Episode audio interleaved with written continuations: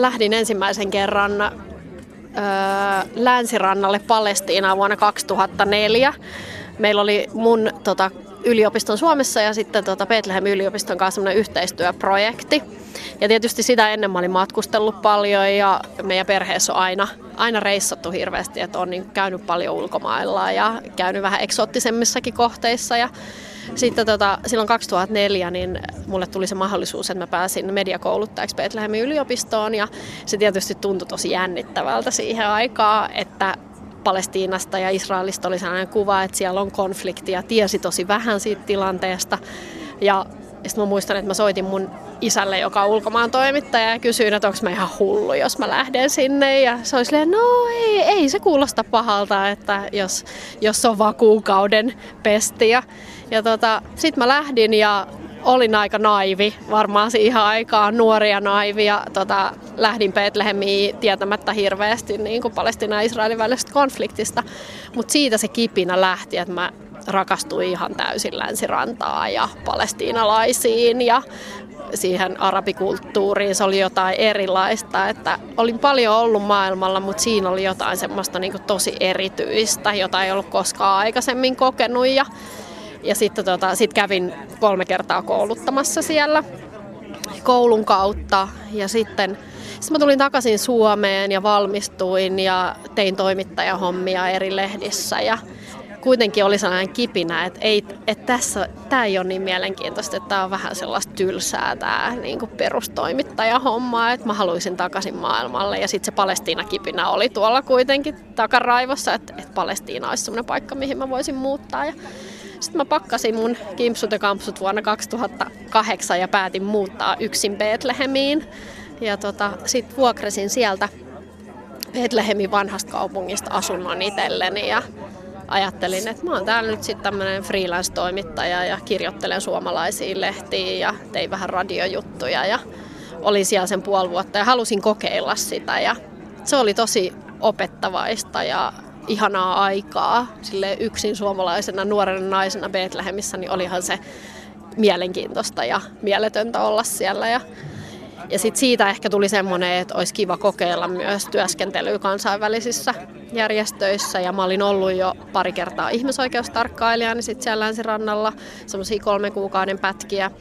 Ja tota, sitten mä ajattelin, että joku YK-työ olisi kiinnostavaa. Ja sitten otin yhteyttä siellä Ramallassa työskentelemään suomalaiseen, joka oli Ramallan Unescolla töissä siellä viestintätoimistossa ja, tai viestintäpuolella ja tuputin itseäni sinne töihin ja sanoin, että mä haluaisin tulla vaikka harjoitteluun tai voin tehdä mitä vaan. Ja sitten 2009 mä pääsin Unescolle harjoitteluun Ramallaan ja harjoittelun jälkeen mut sitten palkattiin sinne töihin siitä lähti tavallaan se kansainvälinen ura tai niin kuin kansainvälisessä järjestössä työskentely ja se oli hirveän mielenkiintoista aikaa. Että meillä oli paljon mediaprojekteja Kaasassa ja Länsirannalla, missä koulutettiin palestiinalaisia naistoimittajia esimerkiksi ja vietiin luotiliivejä ja kypäriä Kaasaan paikallisille journalisteille ja pääsin monta kertaa Kaasassa käymään ja sitten vuonna 2011 mä ajattelin, että nyt ehkä olisi kiva tehdä taas jotain muuta.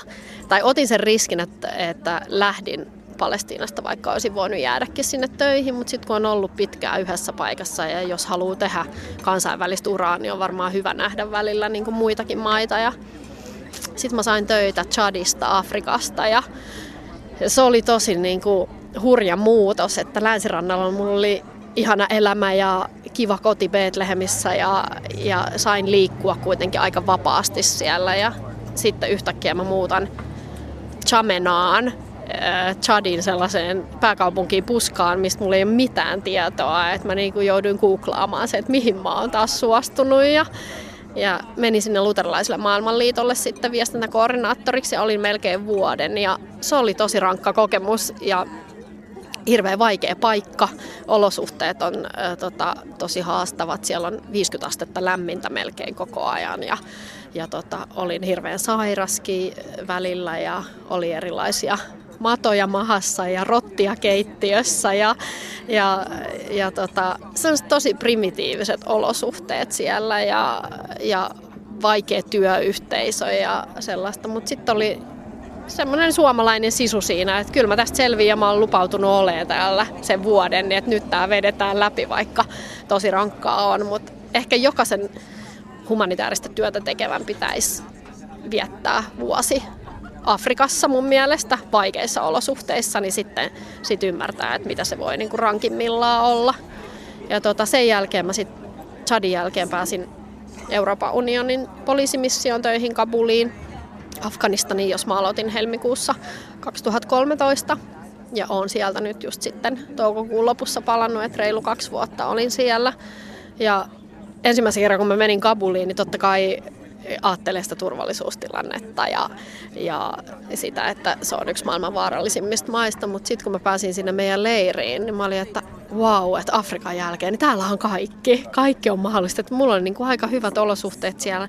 Se on leiriskauppoja ja, ja tota, siisti, silleen siistit kontit, missä me eletään. Ja on, on pieni tota, lääkärin klinikka, jos tulee jotain. Ja on, on ihan hyvää ruokaa ja voi itse kokata. Ja, ja sille, että niin kuin, vaikka turvallisuustilanne oli paljon huonompi kuin Chadissa, niin silti mulla oli semmoinen olo, että että täällä on aika hyvin asiat järjestetty. No se oli nimenomaan järjestetty ne asiat ehkä, mutta loppupeleissä kun sä olit siellä noin kaksi ja puoli vuotta, niin huomasit, että ei se elämä nyt ehkä niin hyvää olekaan välttämättä. Nimittäin sä joudut elämään aika tiiviisti leirissä ja jatkuvassa valmiustilassa. Se turvallisuustilanne ei kuitenkaan ole siellä mikään hyvä. Miten sä sopeuduit sinne? No silloin 2013 niin turvallisuustilanne Kabulissa oli sanotaan paljon parempi, mitä se tällä hetkellä on. Että nyt kun amerikkalaisjoukot on lähtenyt sieltä, niin se on mennyt koko ajan pahempaan suuntaan. Ja iskut myös Kabulissa on lisääntynyt ja Taleban on ihan Kabulissa jo, joka tarkoittaa sitä, että iskuja voi olla päivittäinkin ja erityisesti nyt kansainvälisiä kohtaan. Mutta silloin 2013, kun mä menin, niin mä pystyin kuitenkin jonkin verran liikkumaan muutamiin paikkoihin Kabulissa. Tietysti niin kuin siinä oli aina turvamiehiä ja oli panssaroidut autot ja näin, mutta niin kuin pystyi käymään suurlähetystöissä ja muutamissa kansainvälisissä järjestöissä. Ja se oli hirveän semmoinen tärkeä her- henkireikä niin kuin aina, että viikonloppuisin pääsi sieltä leiristä pois. Ja pääsi myös arkena, että tehtiin pitkää työpäivää, mutta silti, että jos mä halusin mennä vaikka vaan syömään ravintolaan, niin oli tämmöisiä kansainvälisten ravintoloita Kabulissa, mitkä oli hirveän hyvin turvattu ja oli tietysti vaikea päästä sisään ja siellä oli monta tsekkiä ennen kuin päästiin sisään, mutta päästiin niin kuin ulos ja päästiin syömään ulos, niin se oli mulle aika helppoa ehkä sitten, kun oli te, ollut konfliktialueella ja näin, että et ei, se, ei se sinänsä ollut vaikeaa. Ja tuntui silleen, että on vähän leirillä, että mä oon partiolainen, niin sitten mä ajattelin, että mä oon vähän tämmöisessä niinku armeijan olosuhteissa täällä näin, mutta silti niinku kaikki on kaikki on kuitenkin hyvin ja siellä on, kaikki on järjestetty hyvin ja näin. Ja, et se oli, mulle se oli aika helppoa sopeutus siihen. Et sanotaan, että työ oli alkuun tietysti tosi haastavaa, kun oli oli uusi, uusi paikka ja uudet kollegat ja uusi työ ja näin. Et siinä meni aikaa, että niin pääsi siihen työhön, sisä, työhön sisälle. Mutta sitten sit 2014 talvella niin toi libanonilainen ravintola Kabulin keskustassa, niin sinne hyökättiin. Ja siellä tapettiin kaikki siellä ravintolassa sisällä olevat ja siellä oli myös mun kaksi kollegaa siellä sisällä ravintolassa ja he menehtyi siinä. Ja se oli semmoinen niin kuin käännöskohta sit siinä meidänkin arjessa, että kaikki muuttu.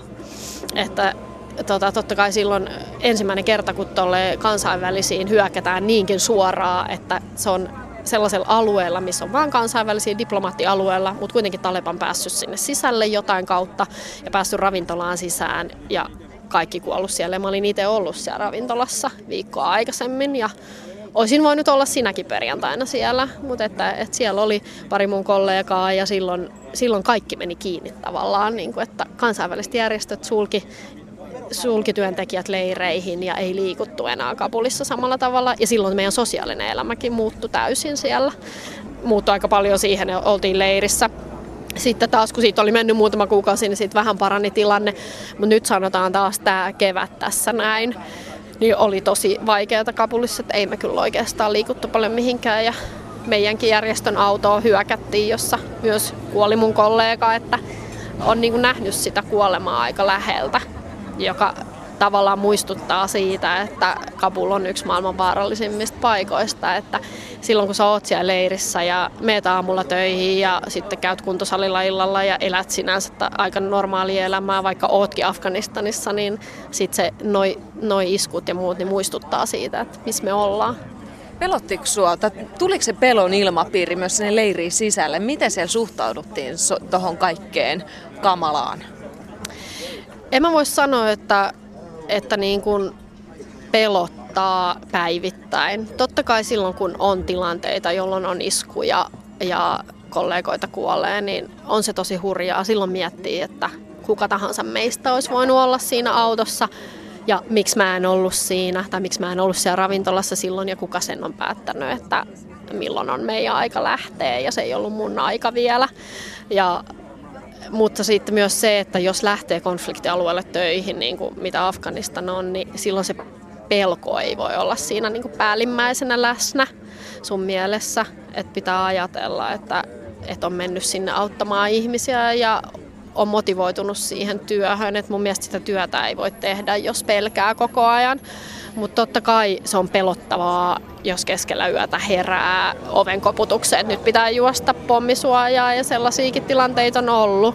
Et, koska ei, se, se epätietoisuus siitä, että mitä tapahtuu sun ympärillä. Ja sitten sit myös se, että sä kuulet iskuja hirveästi, joista tulee aika arkipäiväisiä Kabulissa. Että niin kun itsemurhaiskuja on paljon ja ne kuuluu, varsinkin jos on iso pommi, että sä oot toimistolla, ikkunat saattaa helähtää ja sitten kaikki katsoo toisiansa kollegat ja sanoo, että Aa, taas oli isku. Ja sitten ymmärtää sen, että se ei ollut niin lähellä, että se kohdistui meihin. Ja sitten jatketaan sitä niin kuin normaalia työtä, joka on aika hurja ajatus sinänsä, että, että se on sitä Kabulin arkipäivää, mutta sitten siihen ei niin paljon kiinnitetä huomiota kuitenkaan, koska mitään ei käynyt meille. Ja totta kai sitä aina niin kuin huolestuu, jos kuulee jotain, niin tsekkaa sen, että omat kollegat ei ole ollut kaupungilla liikenteessä ja mietitään sitä, että ei ole kohdistunut meihin tai meidän järjestöön. Ja onhan se aina kamalaa, kenelle tahansa tapahtuu jotain ja siellä kuolee aina paljon afgaanisiviileitä, joka on tosi surullista, että yleensä kun kohdistuu kansainväliseen nämä iskut, niin meillä on tota, panssaroidut autot, jotka kestää tosi paljon, mutta sitten siinä kuolee kadulla paljon afgaanisiviileitä, täysin viattomia ihmisiä ja lapsia. Myös se, että kun sä meet tuollaiselle alueelle, niin moni, joka tekee tätä työtä, on sanonut, että sun täytyy ehkä jollain tavalla olla vähän kylmä, eikä päästää niitä tunteita valloille. Että jos on hirveän sellainen niin kuin tunteikas ihminen ja menee niihin tilanteisiin aina tunteella, ja, niin silloinhan sitä niin kuin ihan täysin. Se on mun mielestä osasta ammattitaitoa. Sun täytyy säilyttää se toimintavalmius tilanteessa missä tilan tahansa. Mutta Anna, sitten jos ajattelee, että tavalliset afganistanilaiset, että millaista niiden elämä on, ne niin kuin kerroit tuossa näistä iskuista, mitä kohdistetaan esimerkiksi kansainvälisiin järjestöihin, vaikka panssaroituihin autoihin ja niissä sitten sivullisia kuolee valtavasti, mutta täällä esimerkiksi länsimaissa ainoastaan uutisoidaan siinä, että isku kohdistui länsimaalaisiin. Kukaan ei muista näitä afganistanilaisia. Millaisia tyyppejä ne on? Onko sä päässyt tutustumaan niihin? No se on tietysti tälle toimittajan näkökulmasta hirveän tota, sääli, että pääsee vähän tutustumaan afganistanilaisiin, afgaaniväestöön, mutta meidän järjestössä on töissä paljon afgaaneita, että se on ollut oikeastaan se mun ainoa kontakti niihin afganistanilaisiin, että mä oon päässyt puhumaan mun kolle- paikallisten kollegoiden kanssa, minkälaista se niiden elämä oikeasti on.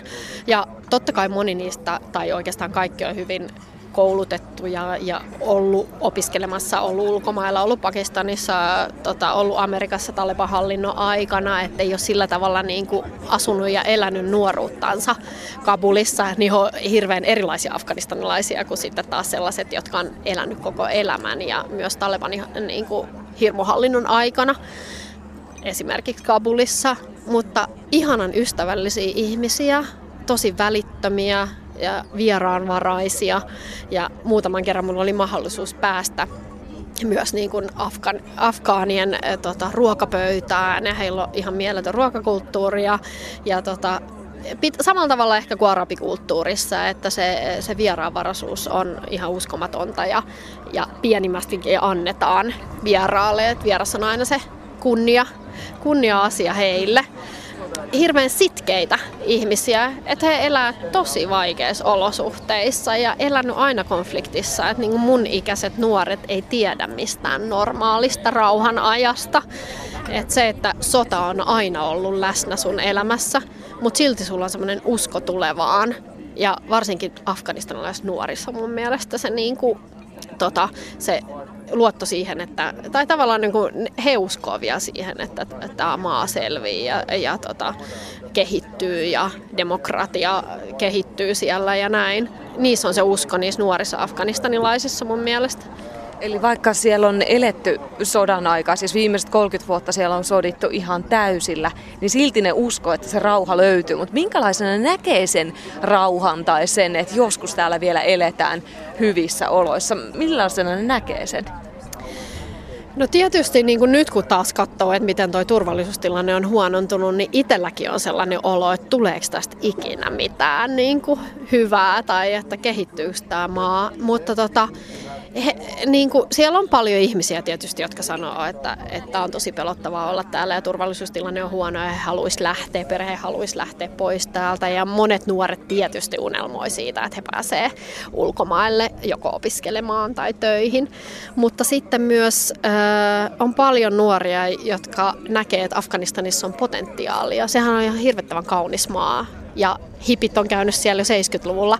Et mäkin sanoin, että jos se turvallisuustilanne vähän paranisi, niin mä olisin hyvin valmis lähtemään sinne niin kuin vuoristoon haikkaamaan tai lumilautailemaan ja siis niin kuin upeita paikkoja ja ne niin kuin eh, vuoristo, vuoristo on yksi maailman kauneimmista, kun lentää Afganistanissa, kun laskeutuu esimerkiksi Kabuliin, niin mä oon ikinä nähnyt mitään niin kaunista. Onneksi siellä on niin kuin ne nuoret, jotka uskoo siihen koulutukseen ja myös siihen, että mun mielestä on tärkeää nähdä se, että tytöt käy koulussa. Että on ihanaa nähdä tyttölapsia Kabulin kaduilla, jotka menee kouluun, niin näkee, että, että on, tehty, on pieni edistysaskeleet. Ne on tosi pieniä ne edistysaskeleet siinä maassa, mutta naisia on ministeriöissä töissä. Myös ne kansainvälisten tekemät ponnistelut sen niin kuin tasa-arvoisuuden puolesta, niin siellä on jotain, jotain on tehty oikein. Nyt kun Suomessa käydään tällä hetkellä esimerkiksi keskustelua maahanmuutosta siitä, että pitäisikö meidän ottaa turvapaikan hakijoita ja paljonko vai eikö meidän pitäisi ottaa niitä, välillä tuntuu, että suomalaista vähän epätoivoisessakin tilanteessa, että vähän kahtia jakautunutta ajatusmaailmaa siitä, miltä susta kuulostaa tämä ilmapiiri täällä Suomessa, jossa näennäisesti ehkä kaikki asiat on ihan hyvin, ainakin jos vertaa Afganista, niin miltä susta tuntuu kuunnella näitä keskusteluja? No se on tosi surullista ensinnäkin, että kehitysyhteistyörahoja vähennetään dramaattisesti. Suomi tekee tosi tärkeää työtä, suomalaiset kansalaisjärjestöt tekevät tosi tärkeää työtä ulkomailla kehitysmaissa ja miten dramaattisesti hallitus leikkaa ää, tota, tukia, niin on hirveän surullista. Ja sitten muutenkin tämä ilmapiiri täällä on sellaista vähän omaan napaan tuijottamista ja ihmiset on hirveän itsekkäitä. Että ajatellaan vaan sitä niin kuin omaa parasta. Että oikeasti meillä on suurimmalla osa suomalaisista kuitenkin kattopään päällä. Meillä on ruokaa, mutta sitten Afganistanissa saatetaan elää puoleen dollarilla päivässä. Niin ei voi verrata tietenkään Afganistania ja Suomea. Pitää aina muistaa se, että me katsotaan täällä sitä meidän niin kuin omasta näkövinkkelistä ja se, että mitä niin kuin ihminen, joka ei ollut Afganistanissa, niin ei ehkä ajattele sitä sillä tavalla. Mutta tota, mun mielestä Suomi on ehkä vähän rasistinen maa. Et tietysti isoissa kaupungeissa sitä ei näe niin paljon, mutta on paljon rasismia ja ulkomaalaiset tai pakolaiset on sellainen niin kuin pelottava asia. Ei haluta tutustua heihin eikä nähdä sitä, että mistä niin kuin he on lähtenyt. Ja nyt kun ajatellaan tätä niin kuin Välimeren pakolaiskriisiä ja muuta, niin ihmisillä on oikea hätä. He on lähtenyt sieltä syystä. Syyriasta on lähetty sen takia, että he muuten kuolisivat siellä. Niin kyllä mun mielestä meidän pitää olla inhimillisiä, että jokaisen ihmisen pitäisi olla inhimillinen ja muistaa muiden hätä, koska meitäkin on autettu, suomalaisiakin on autettu, mutta se vaan unohtuu siinä semmoisessa omassa egoistisessa maailmassa, joka on ehkä se Suomen ilmapiiri tällä hetkellä. mun mielestä on tosi tärkeää se, että sä autat lähimmäistä. Se voi olla sitten myös niin kuin ihan niin kuin suomalainen auttaa suomalaista. Mun mielestä niin kuin kaikkien pitäisi tutustua yhteen maahanmuuttajaan ja tota, keskustella, että mennä niin kuin juttelemaan heille ja tutustua ulkomaalaisiin, kysyä miksi he on täällä, mikä heidän tausta on, mistä olosuhteista on lähtenyt, tutustua niin kuin uusiin kulttuureihin ja olla silleen vähän avoimempi, koska mehän ollaan kaikki ihmisiä ja me ollaan lähetty eri lähtökohdista. Et meillä on aika, me saadaan olla tosi onnellisia siitä, että, että me ollaan synnytty Suomessa, jossa meillä on perusturva ja sosiaaliturva ja todella hyviä asioita. Et kun mäkin olen maailmalla, niin mä oon ylpeä suomalaisuudesta ja mä rakastan edelleen Suomea. Mä rakastan olla maailmalla, mutta, mutta mulle Suomi on tosi tärkeä, se on mun kotimaa. Ja sitten ehkä myös niin kuin, sille mun vinkki on suomalaisille, että lähtee käymään jossain vähän sille niin epämukavuusalueella ja matkustaa johonkin maahan, joka ei ole se eh, helppo perinteinen kohde ja näkee myös muuta elämää, niin silloin osaa arvostaa aika paljon niitä asioita, mitä meillä on täällä Suomessa. No nyt jos ajattelee tai jos muistelet ja ajattelet Afganistania, niin mitä siellä olisi semmoista, mitä Suomeen voisi tuoda ihan oikeasti? Onko siellä aidosti jotakin sellaista, mistä me voitaisiin ottaa oppia? No semmoinen vieraanvaraisuus ja ehkä lähimmäisen rakkaus ja sukukeskeisyys, mitä Suomessa ei ole. Että joku tämmöinen vanhainkotikin on varmaan ihan e, tota, kauhistus Afganistanissa, että, että pidetään huolta lähimmäisistä ja vanhemmista ja isovanhemmista ja he asuu sitten tota, siellä samassa talossa, jos, jos he on siinä kunnossa, että ei pysty itse huolehtimaan itsestänsä. Ja aina huomaa sen, niin kuin, että jos on itse vaikka sairas, niin siellä on kymmenen afganistanilaista kollegaa saattaa olla oven takana ja olla silleen, että onko kaikki hyvin ja tuoda ruokaa ja juomaa ja näin, että, että just se inhimillisyys ja välittäminen toisista, niin mun mielestä sitä voisi tuoda Suomeen. Et heillä on tosi vähän siellä. Afganistanissa on kuitenkin sotatila, mutta he silti antaa siitä pienimmästään muille. Ja on jonkinlainen niin kuin in, intohimo ehkä elämään, mitä ei välttämättä niin kuin Suomessa kaikilla ole enää. Vaikka meillä on tosi hyvin asiat, niin silti puuttuu semmoinen tietynlainen niin kuin, jotenkin sellainen niin kuin rakkaus elämään. Mutta onko sitten päinvastoin jotain sellaista, mitä sä oot erityisesti oppinut arvostamaan Suomessa tai suomalaisuudessa? No ainakin puhdas luonto, että Kabul on yksi maailman saastuneimmista kaupungeista, niin se, että kun mä tulin aina lomille Suomeen, niin ihan semmoinen, että mä pystyn hengittämään täällä normaalisti. Ja mä tota, en ollut koskaan aikaisemmin ymmärtänyt, että meri tuoksuu jollekin. Sitten kun mä tulin Helsinkiin, niin mä, mä niin kuin heti se tuoksu, se meren tuoksu tuli niin selkeänä mun niin kuin sieraimiin ja mä olin, että vau, wow, tällaista se voi olla. Että vois purkkiin laittaa sitä niin kuin ilmaa. Että et tollaisia asioita, just niin kuin puhdas luonto ja, ja rauha. Ja semmoinen, niin kuin, että me, me eletään täällä kuitenkin aika turvallisessa lintukodossa. Kaikkeahan voi to- tapahtua joka paikassa. Mutta se, että mä pystyn kävelemään vapaasti kadulla, mulla ei ole turvamiehiä, mun ei tarvitse kenellekään kertoa, mihin mä oon menossa huomenna tai mihin mä menen tunnin päästä, mutta kaikki on Kabulissa tosi laskelmoitua ja sellaista suunniteltua myös.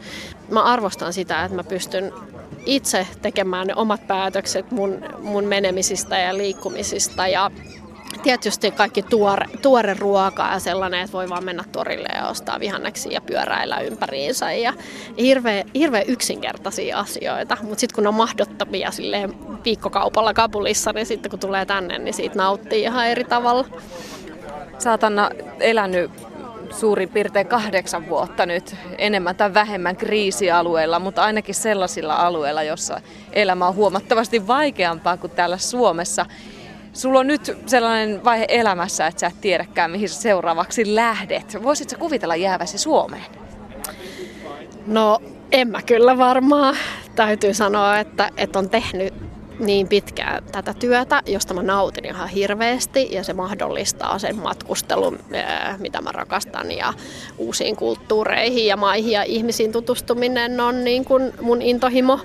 Ja olen löytänyt semmoisen oman ammattiidentiteetin ja sellaisen työn, mikä motivoi hirveän paljon. Että mä en ehkä näe, että Suomessa on mulle tällä hetkellä mitään kiinnostavia töitä, jotka motivois mua samalla tavalla, mitä mä oon aikaisemmin tehnyt. Ja, ja tota, uskon kyllä, että varmasti taas johonkin niin kun lähde, mutta olisi kiva lähteä välillä sellaiseen paikkaan, missä saisi ainakin kävellä kadulla rauhassa. Ja, ja nyt olisi kyllä niin kuin ehkä aika sellaiselle vähän niin tavallisemmalle kohteelle niin kuin mun näkövinkkelistä, joku lähi tai muu, niin se on jo tavallista.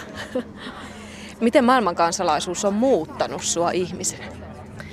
Öö, no musta on tullut tietysti paljon avoimempi varmaan ja on tota, hirveän avoin uusia ihmisiä ja uusia kulttuureita kohtaan ja semmoinen aika sosiaalinen tietysti ja halu, halu nähdä vieläkin lisää ja tuntuu, että on nähnyt vasta hirveän vähän maailmasta. Sitten muistaa kuitenkin sen, että Suomi on mun tärkeä rakas kotimaa, missä on tärkeät läheiset ja muistaa sen, mistä on lähtenyt, että tota, on tavallaan sellainen niin kuin suomalaisuuden lähettiläs tuolla maailmalla, että, että ylpeä siitä. Aina kun sanoo, että on suomalainen, niin se herättää positiivisia ajatuksia ihmisissä. Onko suomalaisuus sinussa itsessä jotenkin korostunut näiden ulkomaan vuosien aikana? No, en mä tiedä sillä lailla, että mä näen itteni kyllä semmoisena aika kosmopoliittina maailman kansalaisena tällä hetkellä. Että tota, tiedostan ne mistä, juureni ja mistä mä tuun. Ja tota, en häpeille sanoa, että on suomalainen, mutta sitten samalla kyllä voisin sanoa, että on aika kansainvälinen tällä hetkellä.